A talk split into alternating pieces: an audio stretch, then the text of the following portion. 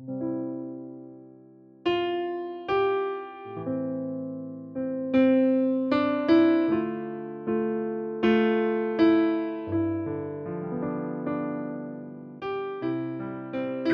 Heart hari ke-112 Renungan ini diambil dari website pemuda.stemi.id.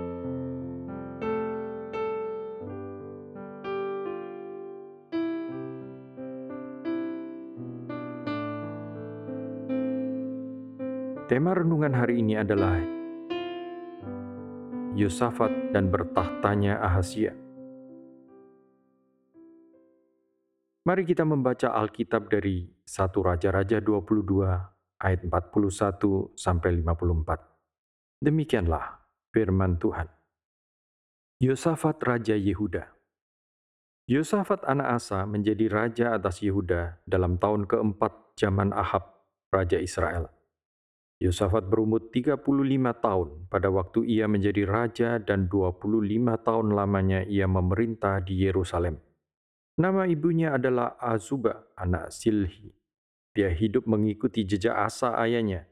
Ia tidak menyimpang daripadanya dan melakukan apa yang benar di mata Tuhan. Hanya bukit-bukit pengorbanan tidak dijauhkan. Orang masih mempersembahkan dan membakar korban di bukit-bukit itu. Dan Yosafat hidup dalam damai dengan Raja Israel. Selebihnya dari riwayat Yosafat dan kepahlawanannya yang dilakukannya dan bagaimana ia berperang. Bukankah semuanya itu tertulis dalam kitab sejarah Raja-Raja Yehuda? Dan sisa pelacuran bakti yang masih tinggal di dalam zaman Asa ayahnya dihapuskannya dari negeri itu. Tidak ada raja di Edom, karena itu yang menjadi raja ialah seorang kepala daerah. Yosafat membuat kapal-kapal Tarsis untuk pergi ke Ofir mengambil emas. Tetapi kapal-kapal itu tidak jadi pergi ke sana, sebab kapal-kapal itu pecah di Esion Geber. Pada waktu itu, Ahasia, anak Ahab berkata kepada Yosafat, Baiklah anak buahku pergi bersama-sama dengan anak buahmu dengan kapal-kapal itu. Tetapi Yosafat tidak mau.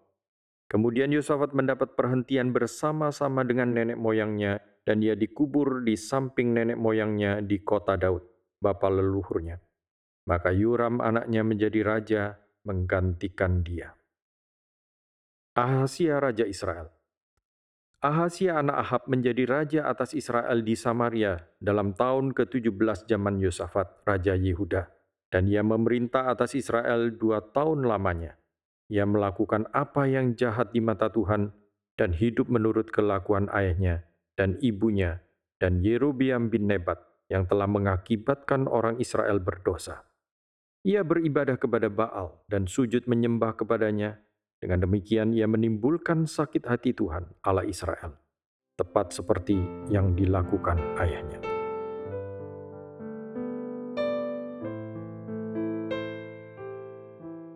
Mari kita merenungkan.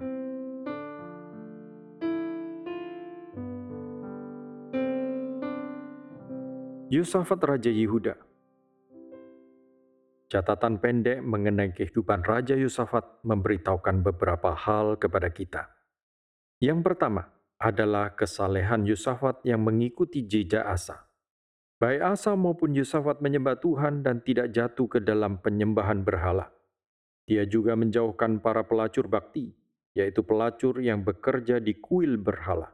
Mereka akan melayani setiap orang yang datang berbakti di kuil tersebut, sebab salah satu tindakan berbakti yang dituntut adalah berhubungan seks ketika menyembah berhala. Berhala-berhala seperti Asyera atau Anat menuntut para penyembahnya untuk berhubungan seks ketika datang ke kuil. Semua itu dihancurkan oleh Asa dan sisa-sisa penyembahan yang masih dihabiskan sama sekali oleh Yosafat. Seluruh praktek penyembahan berhala yang pernah dilakukan oleh orang Kanaan adalah sangat merusak, baik dari sisi agama maupun moral. Kerusakan moral, pencarian kenikmatan, dan cara-cara hidup yang sangat tidak pantas adalah hal-hal yang dipromosikan oleh agama-agama Kanaan. Itu sebabnya Tuhan sangat membencinya. Itulah sebabnya juga Tuhan membangkitkan orang-orang seperti Yosafat untuk menghancurkannya. Ketika tanda-tanda kehadiran agama seperti itu mulai muncul di tengah-tengah umat Tuhan itu sendiri. Di dalam keadaan dunia saat ini, kerusakan moral, dan kebobrokan hidup menjadi begitu banyak. Hanya perlu satu surat kabar harian untuk melihat betapa banyaknya manusia yang rusak, menjalani hidup yang rusak, dan membuat masyarakat menjadi rusak. Kerusakan total yang ada di dalam diri manusia akan makin membuat segala potensi keberdosaannya muncul jika tidak ada yang menahan. Siapakah yang dapat menahan? Seharusnya umat Tuhanlah yang menahannya. Umat Tuhan yang menunjukkan hidup yang lebih baik menjadi suara hati nurani bagi masyarakat dan menjadi pendoa syafaat bagi dunia ini. Saudara dan saya adalah bagian dari umat Tuhan. Biarlah kita menjalankan fungsi ini dengan setia. Bagian selanjutnya menceritakan bahwa Tuhan memberikan kekuatan kepada Yusafat untuk menaklukkan Edom Edom dikuasai oleh kepala-kepala yang tunduk kepada Yusafat. Ayat 49 juga mengisahkan tentang kegiatan dagang Yusafat.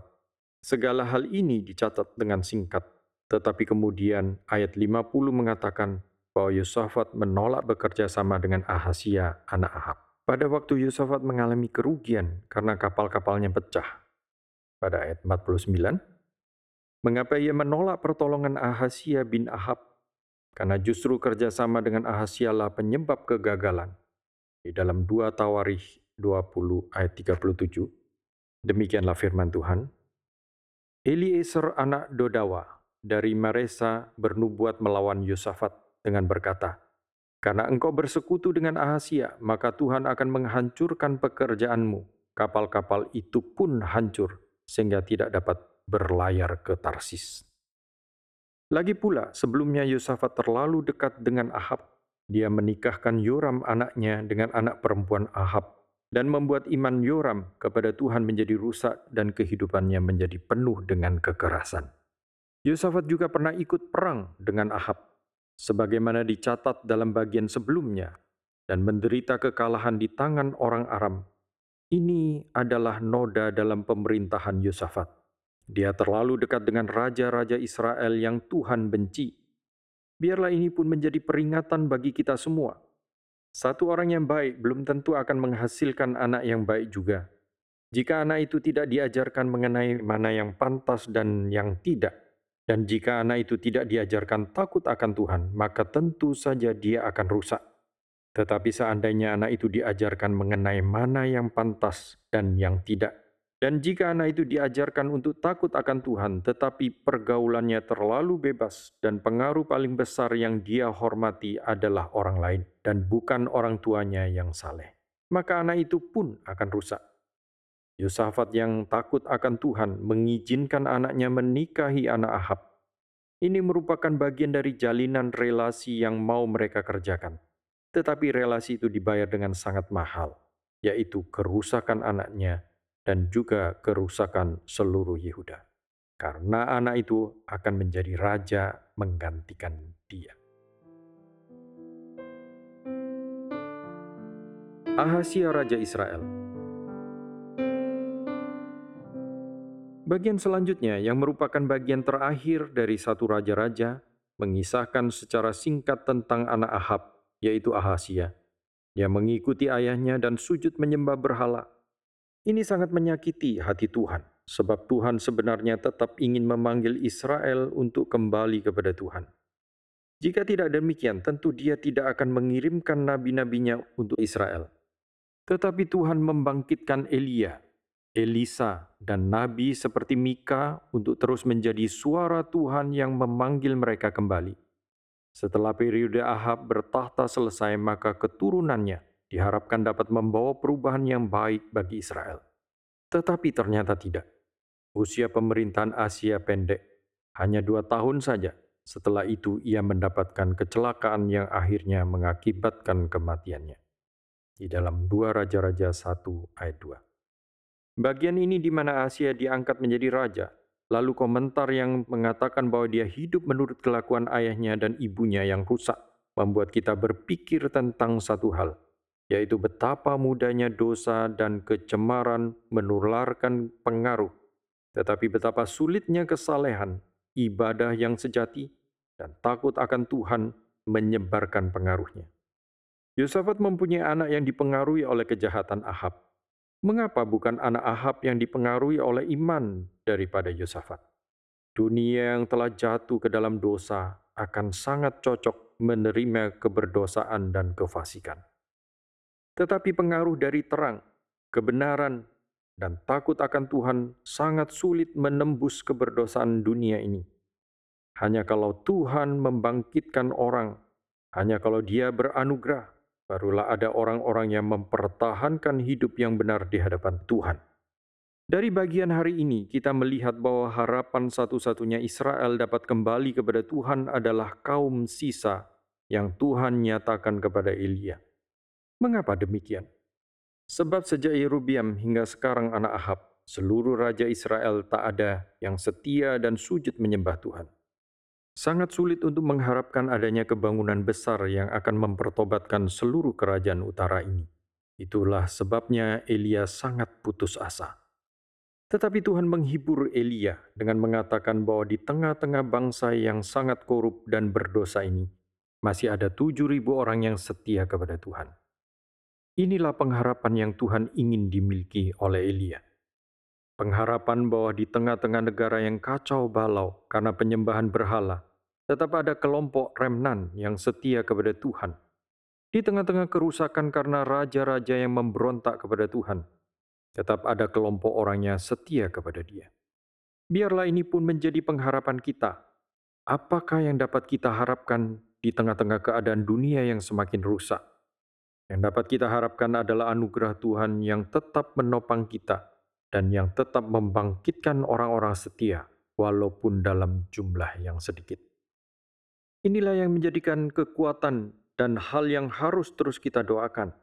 Doakan bangsa ini supaya di tengah-tengah kerusakan zaman, dari bangsa ini tetap muncul anak-anak Tuhan yang cinta Tuhan, di mana seluruh kerinduannya adalah supaya nama Tuhan ditinggikan di tengah-tengah bangsa ini.